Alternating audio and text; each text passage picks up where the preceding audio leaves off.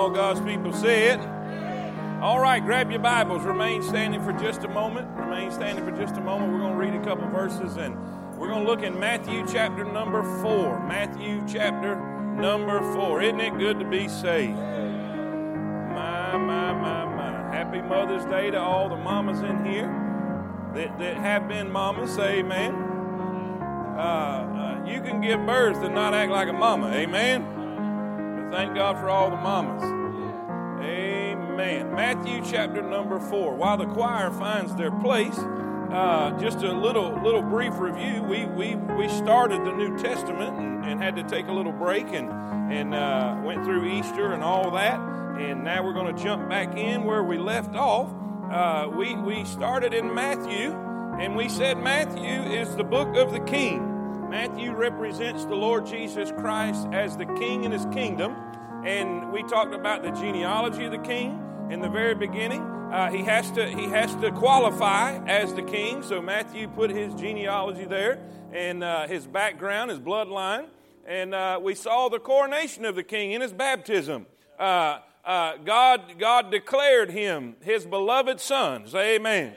In whom he was well pleased. And we saw also the testing of the king. The testing of the king. The king had to be worthy. The king had to be uh, able and have the power to be the king needed here on this earth, and he passed with flying colors. Amen. Amen. That was in the temptation in the wilderness with the devil. So that's where we stopped last time. And so we're going to jump right back in Matthew chapter 4 in verse number 17. Matthew chapter 4 in verse number 17. When you get there, say amen. amen. From that time, Jesus began to preach and to say, Repent, for the kingdom of heaven is at hand. And Jesus, walking by the Sea of Galilee, saw two brethren, Simon, called Peter, and Andrew his brother, casting a net into the sea, for they were fishers. And he saith unto them, What they say? Everybody say it? Follow me. Follow me, and I will make you fishers of men. And they straightway left their nets and followed him. And going on from thence, he saw other two brethren, James the son of Zebedee, and John his brother, in a ship with Zebedee their father, mending their nets, and he called them. And they immediately left the ship and their father and followed and followed him. Let's pray. Lord, thank you so much for your blessings, your mercy, your kindness. Uh, Lord, thank you for a great crowd this morning. Thank you for all of our mothers that loved us and cared for us and took care of us till we were adults and, and, and could be about our Father's business. I pray, Lord, that you'll bless us now. Help us as we study your word. Let us see the truths of your word, the simplicity of your word. And God, I pray that your perfect will be done. I believe I have what you want me to say, but I need the unction from glory. I need the Holy Ghost to empower me to say what needs to be said. I pray that you'll touch every ear that they can comprehend and understand what I say. Don't let me say anything I shouldn't, and don't let me forget anything I should. And God will praise you and thank you and give you the glory and praise for it all. In Jesus' name we pray. And all God's people say it. Amen. Amen. You may be seated. You may be seated. I want to do this. Um, I want to do this. If we can put the scriptures back up on the screen uh, uh, where we started. Uh, I've been, I've been in the last few weeks, in the last few uh, uh, messages that, that God has allowed me to get, I, I've just been taking the, the verses that I'm going to preach out of and put them on the screen on my, on my computer in my office and blow it up so I can see it. And I'll just sit there and read it over and over again, just over, just repeatedly over and over again. And I'll ask God to speak to me. All right? I'll ask God, what are you, what are you saying to me? What do you want me to say? What do you want me to bring out? And so I want to I want to practice that a little bit this morning. And uh, and and how many y'all how many y'all know what the first question is in in in life group? Okay, some of y'all been going, amen. All right, what is it? What is it? Say it again. What one thing, what one thing stood out to you? Now, I've been mocked for that question, and I've been made fun of for keep putting that on there, but that question is there for a reason. Because when you come to the house of God, when you come here, I want God to speak to you. You're not coming as a, a, religious exercise. This is not a habit that you have gotten into, and this is an obligation that you owe God. No, you're here so God can talk to you. Now, whether you believe it or not, whether you, whether you know it or not, God wants to talk to you. But you listen, you say, well, he, he, he don't talk to me. No, he's always talking. The question is, are we listening? And all the ladies said amen to the men. Y'all with me? Come on. Now, look, I want you to pray right now. I mean, uh, just in your head, I want you to say, God, talk to me today. God, speak to me today. And you know what's going to blow your mind? He will. He will. All right, now, let's do this. Let's do this. Let's just read this slowly. Let's read this a couple times, all right? Let's all read together in concert. From that time, Jesus began to preach and to say, Repent, for the kingdom of heaven is at hand. Okay. Next. Uh, read it with me. And Jesus, walking by the Sea of Galilee, saw two brethren, Simon called Peter, and Andrew his brother, casting a net into the sea for they were they were fishers. And he saith unto them, Follow me. Say that again. Follow me. Follow me. And let's read it. I will make you fishers of men. Now watch what happens. And they straightway, the word straightway means immediately, immediately left their nets and followed him. And going on from thence, he saw other two brethren, James the son of Zebedee, and John his brother, in a ship with Zebedee their father, mending their nets, and he called them. And they immediately left the ship and their father and followed and followed him. Now, this, this book is about this book is about the king now, the king has been tested. The king has been, uh, he has gone through his coronation, if you will, at his baptism. But now he's finding some followers. You cannot have a king without a kingdom. Are y'all with me? There, he, and so I titled this, this, this lesson today, The King in His Court. He's going about now to find his people, to find his followers. All right, now, we always want to apply the scripture to our lives. And, and as I read this, uh, we're going to have several messages out of this particular portion of scripture because uh, the more I looked, the more I wanted to write down, and the more I wanted to write down, the more I wanted to say, and we would be here forever and we would never get out of here. So we, I, I, tried to, I tried to make this smaller. And, and as I looked at this, how many y'all know, how many y'all know that this is Jesus choosing his first disciples?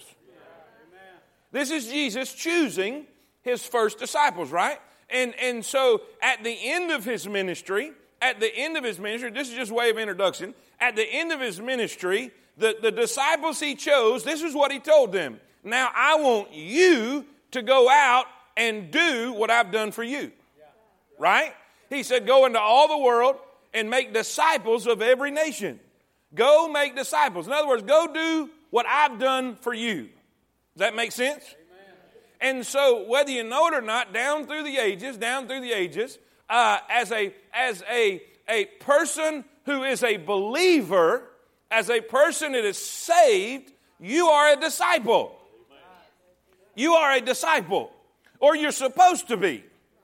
Now, I'm not, I'm not so foolish and naive to believe that everybody in here is saved. I, I, don't, I don't believe that. And I don't believe that everybody that's saved in here is, is acting like a true disciple. I don't believe that. Because if that was so, we wouldn't have no room in this place to put people. Now, what do you mean? A disciple is not a religious person. A disciple is not somebody that comes and shows up on Sunday and then forgets about God all week till they get here next week. Oh, it's Sunday, we got to go to church today. It's not a disciple. And we're going to learn something about being a disciple here. He says, Look, here's the instruction he said. He said, Come and, what's that word? Follow me. Follow me. Now, can we really say we're true blue disciples if we're not following him? No, no. But that's what God wants. God's not, God's not up in heaven checking who, who's got the biggest building, who's got the most seats, uh, who's got the most people in the seats in the biggest building. He's looking at people who are being disciples and that are following Jesus. Now, now I want to I want to help you with some things. Now, I, I promise you this. I promise you this. I'm a simple person. And when I look at things, I look at it in a simple way. And, and I know some people think sometimes the, the sermons are a little oversimplified, but I think it needs to be that way. I think it needs to be on a shelf where anybody can reach it. Amen. So that's how we're going to look at this. I'm going to give you two points today. Two points that we're going to take today. And, and like I said, we're going to come back into this uh, uh, the next time and, and, and try to dig all the goody out of this. Jesus is choosing his disciples. We're supposed to be disciples. So, what can we learn from this? What can we take from this and apply to our life that's going to help us today? So, let's go back. Let's go back to this, this verse here. In, in verse number, let's see, verse number 18. Verse number 18. And Jesus, walking by the Sea of Galilee, saw two brethren Simon called Peter and Andrew his brother, casting a net into the sea, for they were fishers. All right? Now, there were three ways that people fished back in that day. One was hook and line. They used hook and line. If y'all remember when, when he told Peter to go catch that fish, hook and line, and, and, and he had the coin in the mouth. So, so that's one way. And then the second way is they would stand in the shallows or even on the shore and kind of throw a net, kind of like we have a cast net today. How many y'all know what I'm talking about? And, and then they would have boats where they would take nets out and string them from one boat to the other and pull it through or seine it through or just have it out for a while and then bring it in, kind of like they, they net today. So they did it that three ways. In this particular situation, Peter and Andrew, his brother, they're standing on the shore and just throwing the net out. And Jesus comes up to him. Jesus comes up to him and he's beginning his ministry uh, he is he's beginning his his uh, uh, three years of, of ministry, and he says, "Hey, come and follow me. Come and follow me." Now, here's here's what I want you to get: two things. Two things. Number one, if you're taking those, the outlines are in the in the back. I want you to see number one, the chosen. Let's look at the, who he chooses first. Before he tells them what he's wanting to do, and before he kind of gives them the plan, uh, he, he, let's look at the people he chooses. And first, the first thing that stood out to me, the first thing that stood out to me in this situation is that the chosen were busy. Write that down. The chosen were busy. This is not this part's not going to be alliterated. Just take it for just just write it down. They were busy. They were not sitting on the street corner not doing anything. They were not having spare time on their hands. They were fishing. And they were not fishing like most of us fish. Most of us fish because we like to fish and we want to go have a good time. And we want to go, and, and, and, I, and, it, and it kind of bothers me a little bit when I go fishing because the guys I go fishing with, they make me throw them back. I just, I just, you know, eh, eh, I, when I was growing up, you kept everything. You know what I mean? I mean, I, I grew up at Okeechobee Lake, and, and, and, there's just tons of fish, and, and, and, and they said, that's a sport fish. Listen, that's a game fish. You got to throw it back. When he bites my hook, the game is over. Do I have a witness? Don't you go with these fellas here, John and Alan and all. They'll make you throw them back, every one of them. You know why? Because it's a sport. It's for fun. They were not fishing for fun. They were fishing to survive. They were fishing to live. They were trying to make a living. They were busy. Now, I know what you're thinking. So what? What's the big deal? Well, I'll tell you this this is the big deal. There are so many people who make so many excuses for not serving God because they say they're too busy. And when you say you're too busy to do something significant for God, you are making an excuse. You're making an excuse. You're making, let me say it, an excuse. Dr. E.V. Hill, black preacher in Los Angeles. Man, this is this dude, he could preach the paint off the wall. And this is what he said. He said an excuse is laziness wrapped in a lie.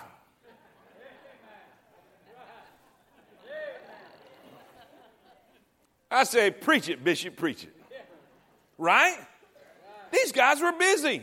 They were not lollygagging around. They were trying to support their families. They were trying to make a living. And this is something else I've seen too. And this is just this is really at the bottom of your uh, uh of your outline, but I want to throw this in now because uh, I, I, know what you're thinking. Well, that, we we pay people to do that kind of stuff. Now, we're going to see what they're doing in a minute. I know I'm kind of getting ahead of myself, but I, I, I feel like I need to throw this in because there's too many, there's too many Christians, there's too many Christians or, or people who claim to be Christians who have this idea that there's professional disciples and volunteer disciples. In other words, there's disciples that get paid to do it, and we just do it when we feel like we have time.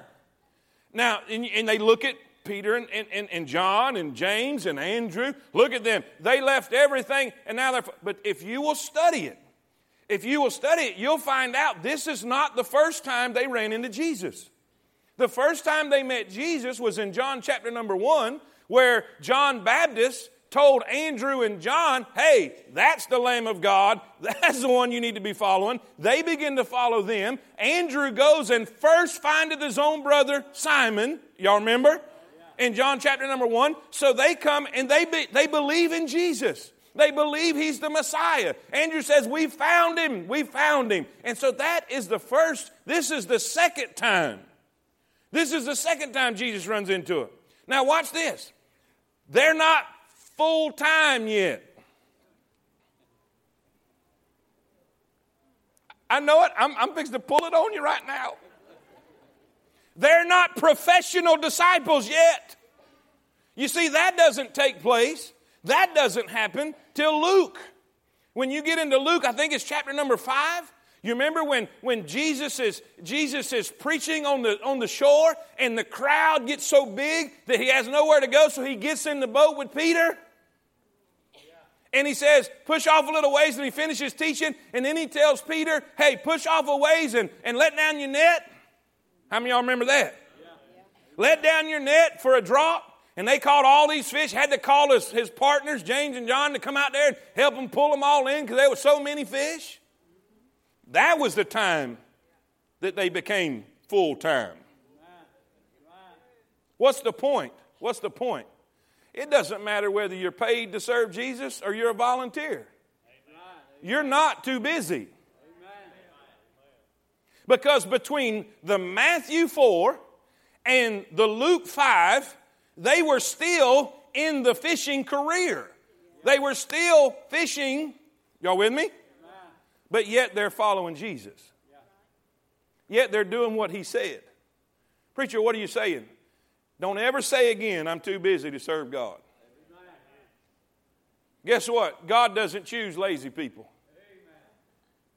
Do you realize every person that God called, every person that God called was already doing something before he called them? Saul, David, all, listen, Elisha, he was plowing oxen. All these, they're already doing something. God's never used a lazy person.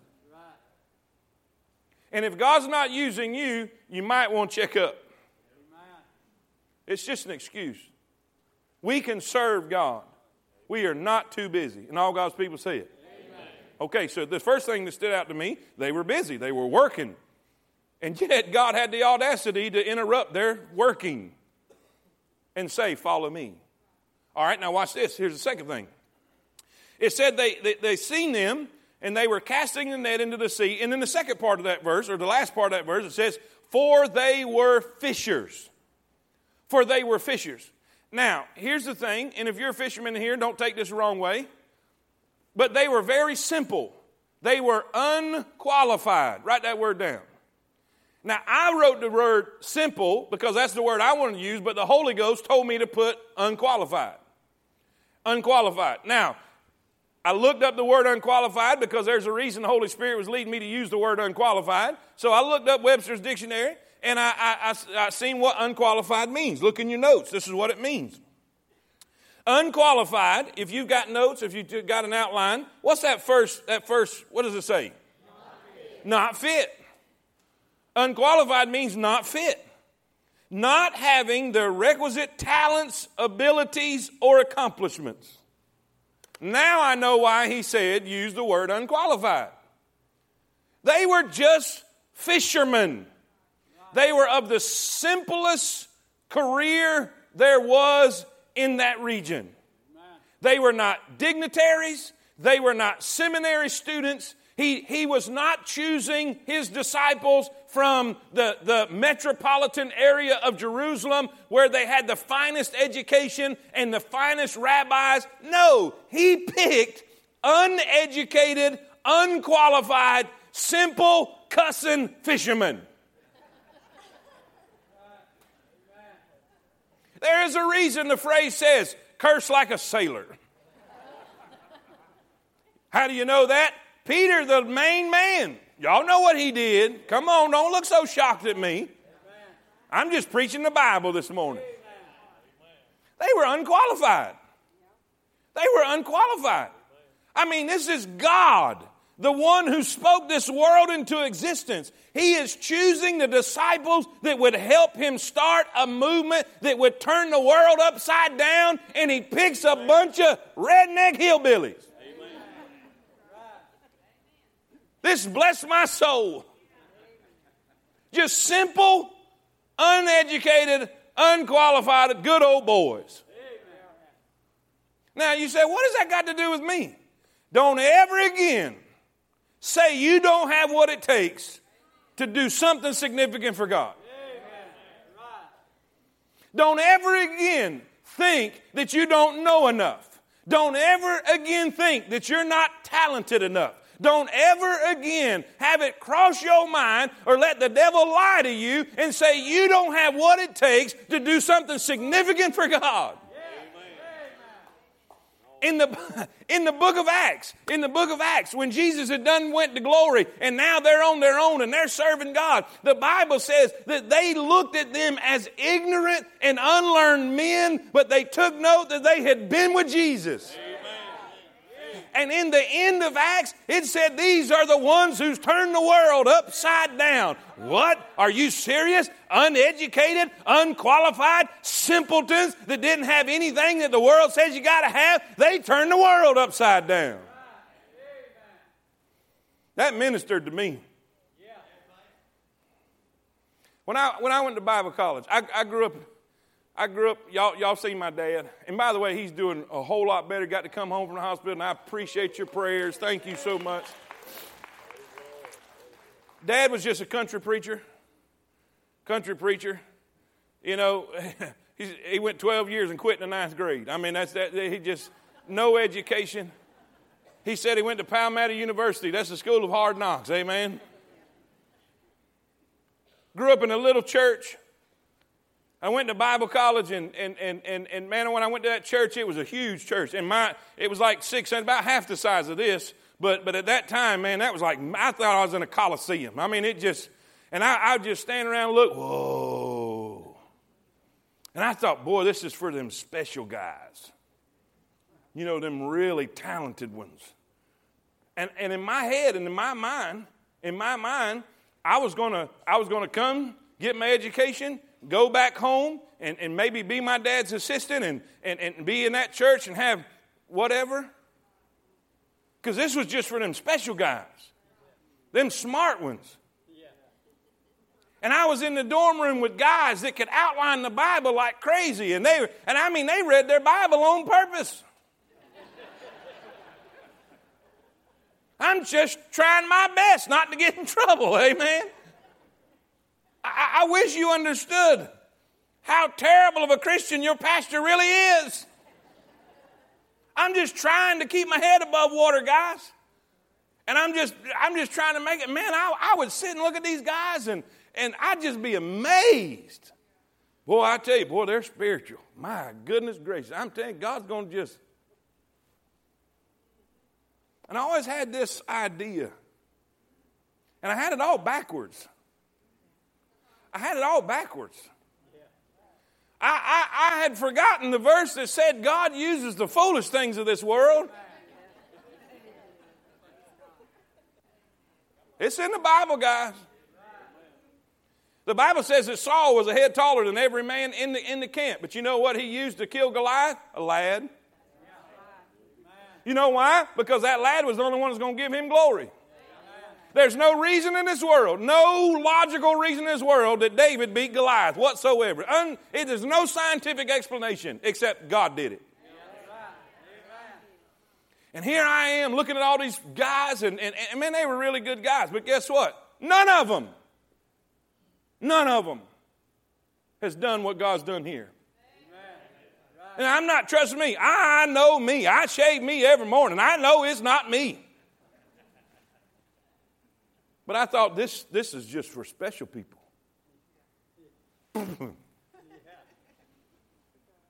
Y'all remember that lady that got invited to temple? Where's that church at? You know, right there on the corner campground. Oh, that's where that, that preacher don't know how to talk right. That's the one.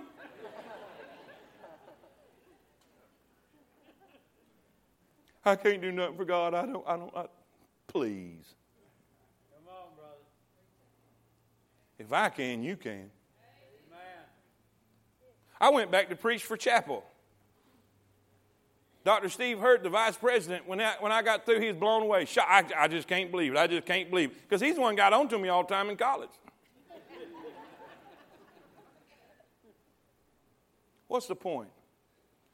There's not, there's not one single person in here that can ever say again and have the excuse that you don't have what it takes to do something great for God. It's not me and it's not you. It's all Him. Can you imagine all the dignified, educated people in Jerusalem when they looked and seen His followers?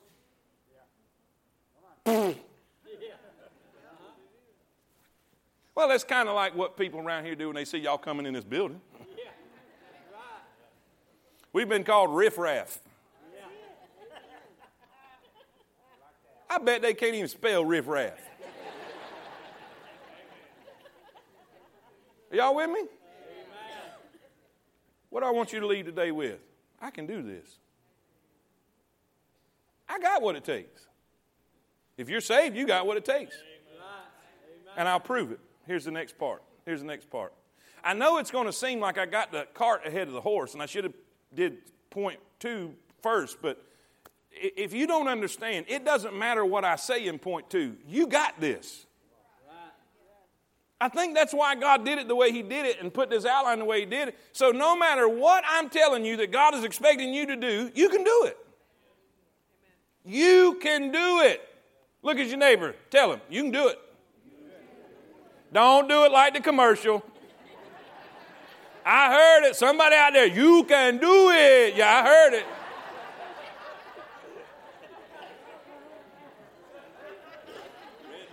Y'all see what I'm saying? Redneck church right here. Redneck church. I heard it. I heard it. Watch what what is it that you can do? What here, here let's finish up. Let's finish up. Here number 2. Number 2. This is what Jesus said. This is what Jesus said. He found some simple, uneducated, unqualified fishermen who were very busy. But yet he said this. He looked at them and said, Come on, everybody, say it. Follow me. Follow me. Here's what I want you to write down in that, in that space. First, I want you to write a priority. A priority. I was debating on whether putting A at C or C at A and I really prayed and said, God, which one is this this needs to be? And this is what I believe the Lord spoke to my heart about. How many y'all believe that when Jesus says something, it's important? Now, if you in your Bible, if you're looking in your Bible, the color of that writing is what? That means what? Jesus is speaking. Would you say this? Would you say this? That that that that statement, follow me, is a command. Can we all agree on that? That's a command. All right? If you are a disciple, if you are a disciple, and you're supposed to take down the line, he chose his disciples, he told them to go make disciples, and down the line, down the line, you are now a disciple, then you are responsible for the same command he gave his first disciples, and that is to Would y'all agree with that? Amen. Now, let me show you why I use the word priority. Look in your notes, look in your notes at the verse underneath that. The Bible says, look, look down, look down at Matthew 4 4, and then we'll come back up. We'll come back up. Matthew 4 4.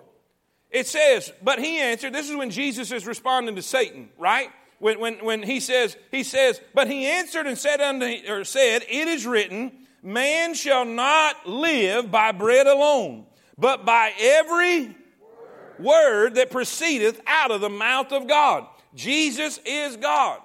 And every we are to live by every word that proceeds out of the mouth of God. If He said it, it's a priority. If He said it, it's a command. We are obligated to follow His command. What is a priority for everybody that claims to be saved in this room? I know everybody don't claim to be saved, but if you are in here and you claim to be saved, your hope is in Jesus to get you to heaven, then you have a command, you have a responsibility and an obligation to follow Jesus. He said, Follow me. Follow me. If you don't care, follow me. If you get around to it, follow me. If you think you have, no, no, no, no, no. He said it, follow me. And don't ever claim to be a disciple if you're not following Jesus. Right. Now, I know we don't have the time today, but we're going to get into this. What does it mean to follow Jesus? I'm going to, share that with you. We're going to talk about that, and we're going to, we're going to preach about that. So you got to come back. Just keep coming back. Because it's a command. You cannot be obedient unto Christ. And I really, I really question whether or not you are a disciple or not if you're not following Jesus or have no desire to follow Jesus.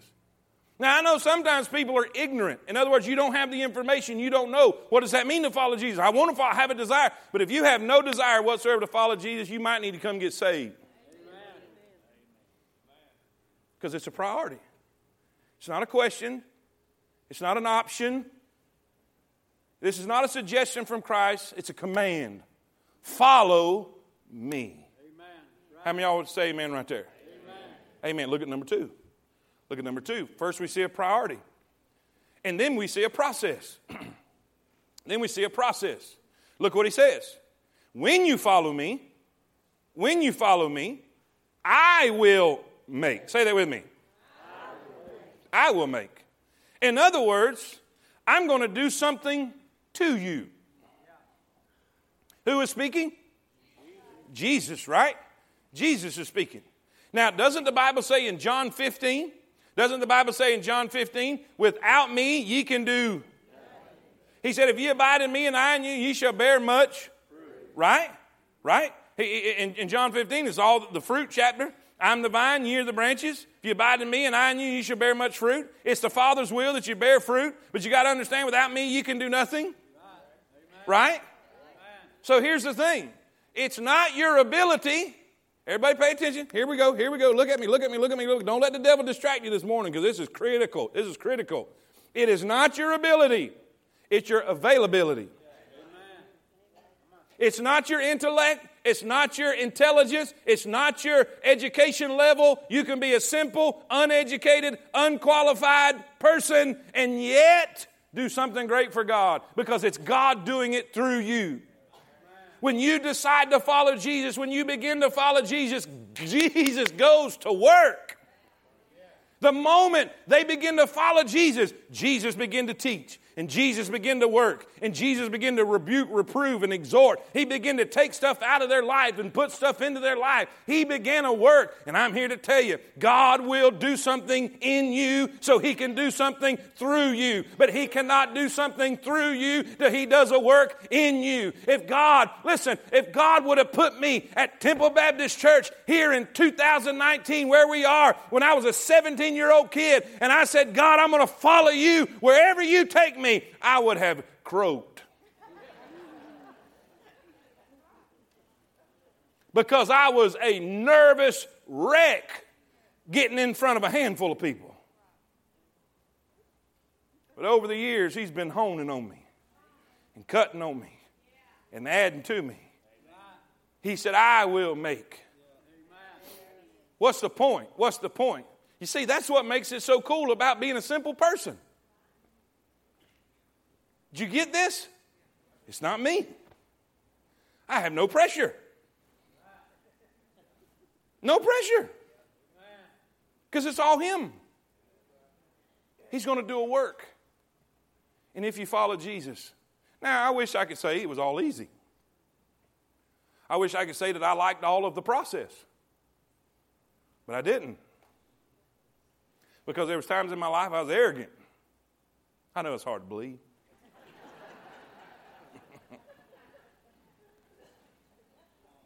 I remember going down, I remember going down and preaching for my dad when I was in Bible college, and man, I thought I had it. And by the way, when you think you have it, he gonna show you you don't. And I was riding in the car, and boy, Dad, he was after the service. He said, "Boy, I tell you, that was a good service. Man, that's a good message. Boy, I tell you what, you can. Man, he was building me up. He was so I should have seen it coming. Boy, you can outline. I'm telling you, I just never hardly seen somebody outline the Bible. Man, I tell you what. I, he said, but you got one thing missing, and I was like, what? I mean, 20 minutes he's building me up, and then he says this, and it's like a dagger to the heart. I didn't care about the 20 minutes. What do you mean I got one thing missing? I didn't say that because he was bigger than me. he said, Son, you just need some humility. You couldn't have took a two by four and hit me upside the head and hurt me no worse than what he said. Man, I tell you what, first thing I got defensive. How many of y'all know what I'm talking about? Rest of you lying.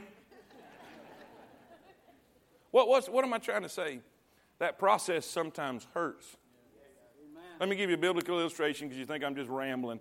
Uh, uh, Peter, you're going to deny me.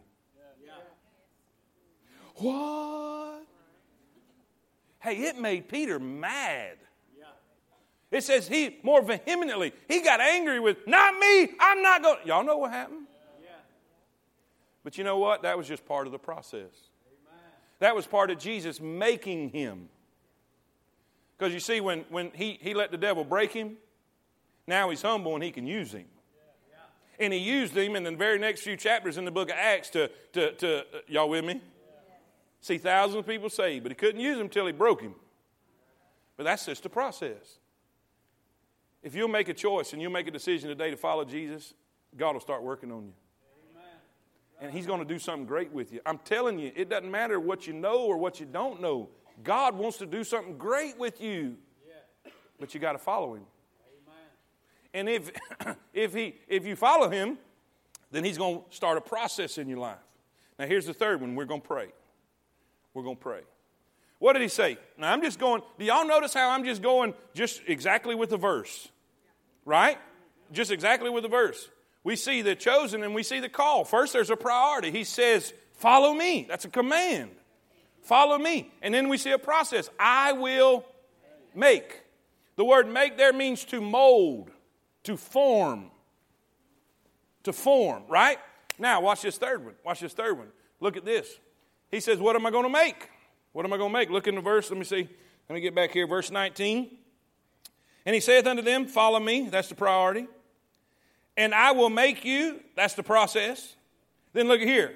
Fishers of men. Come on. Say it again. Say it again.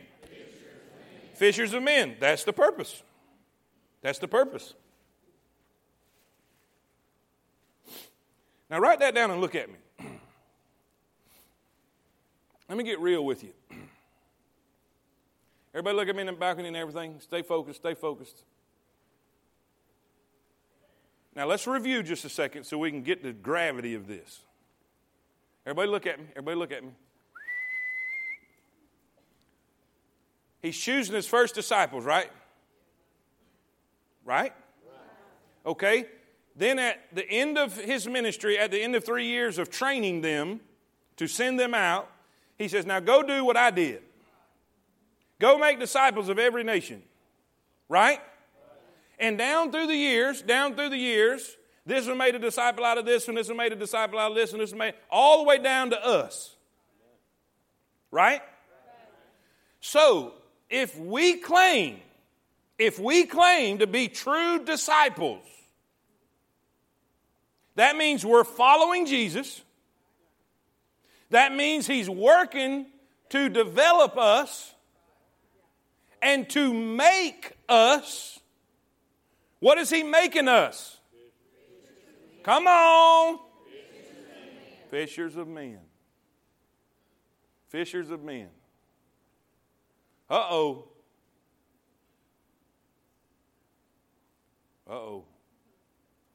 So if we're a true disciple and we're truly following him and he's truly molding us, forming us, then we're going to be. Been fishing lately?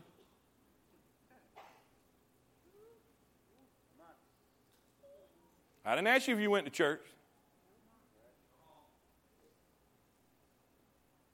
I didn't ask you if you carried a Bible with you.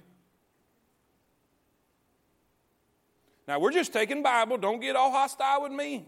Don't get defensive. I'm just reading the Bible.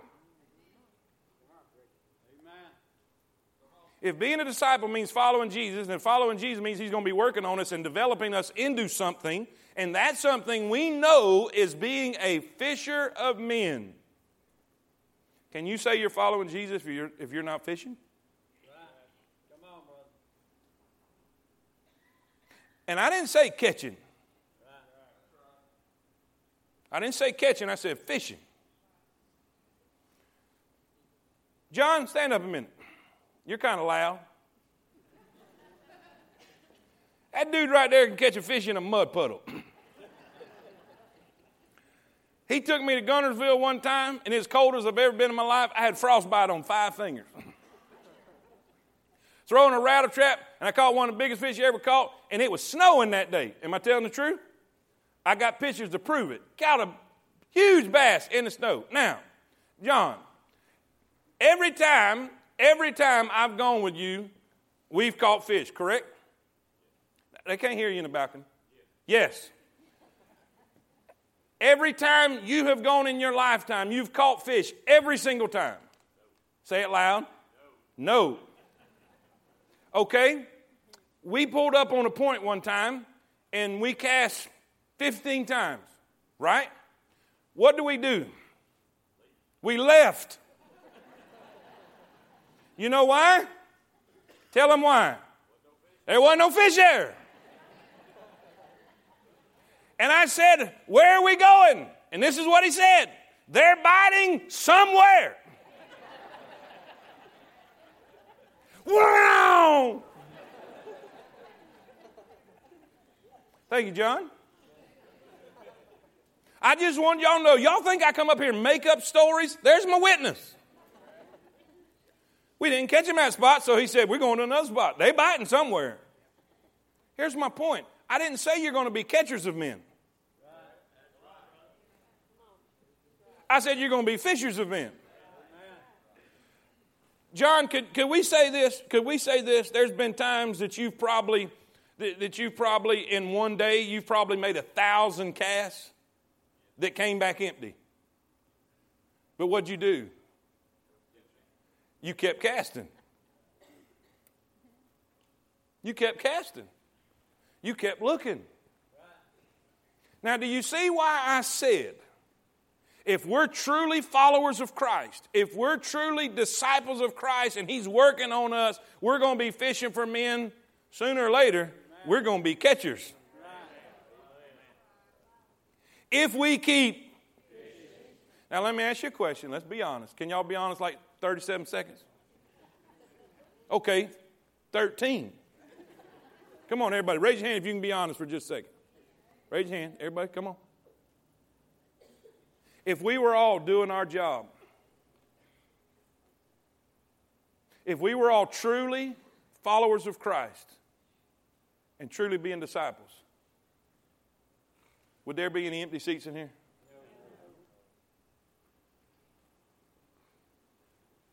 Now, I, I know this is kind of heavy for Mother's Day, but at least I'm not preaching on tongues on Mother's Day this time. And I waited till the prostitute of Revelation on Wednesday night, so we didn't have to do that. I just got to tell you what God's told me. I did. I'm, I'm telling you. I looked at different passages for a Mother's Day message. But this is not, this is not a job to me. This is a calling. And as a calling, I can only tell you what God tells me. And I think what God is telling me is we, we, somewhere we've missed it. If you claim to be a disciple, then you got to be following Him. And He's working to make you and mold you into something. Now, watch this. Watch this. That means you're going to do it. Because that's what He's molded you. You can't help it. That's what He's made you to be. Does that make sense? Now, here's a question I want you to ask yourself Are you fishing? I didn't say, Are you catching? We're not going to get no numbers game. But when's the last time you shared your faith with somebody that, that was an unbeliever? I met with Dr. Nelms. I met with Dr. Nelms. He's our TTI representative that we send a lot of money to. And it's going, it's unbelievable what God's doing with it. Unbelievable. And I said, Why is it not working here like it's working in Nigeria, in Nepal, in, in, in different places in Africa, Kenya, India? I mean, it's, it's like a wildfire. And this is what he said, and, and it kind of hurt my feelings. You know what he said? He says, because believers over there are sharing their faith. Believers over here are just religious.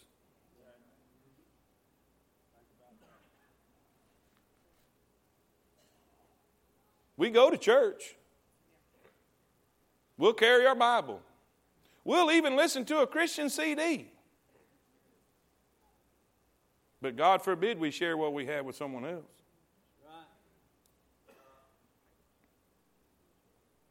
And we wonder why this nation is not a Christian nation anymore. We wonder how in the world we could get to the place where a politician could get up there and laugh and ha ha about killing a full term baby in the womb. We wonder how we could have got to the place where there's so much confusion over whether you're a man or a woman. And where people can honestly logically not understand why we don't want a man in the bathroom with my daughters. I don't blame them. Lost people are doing what lost people do. They came out the closet. That's because you went in. You've got the greatest gift that's ever been given, and you won't tell nobody. We got to be fishers, guys. The next few weeks, it's going to be real. Listen, I, I don't want to be I don't want to be a disciple by name only. I want to follow Jesus. I want to fish for men. I'm telling you, there is nothing like sharing your faith and seeing somebody trust in Christ. Nothing like it. But statistics say that 90 over, uh, it's, it's between 95 and 98 percent of Christians in America has never, ever won a soul to Christ. Can you imagine if the early church was that way? In the book of Acts, we wouldn't be here today. What world are we turning over we're all crying about the deficit. We're all crying about the debt. What are we giving to our grandchildren? What are we giving? Uh, that doesn't scare me near as bad as the spiritual culture that we're going to give to our grandkids because we're not winning souls.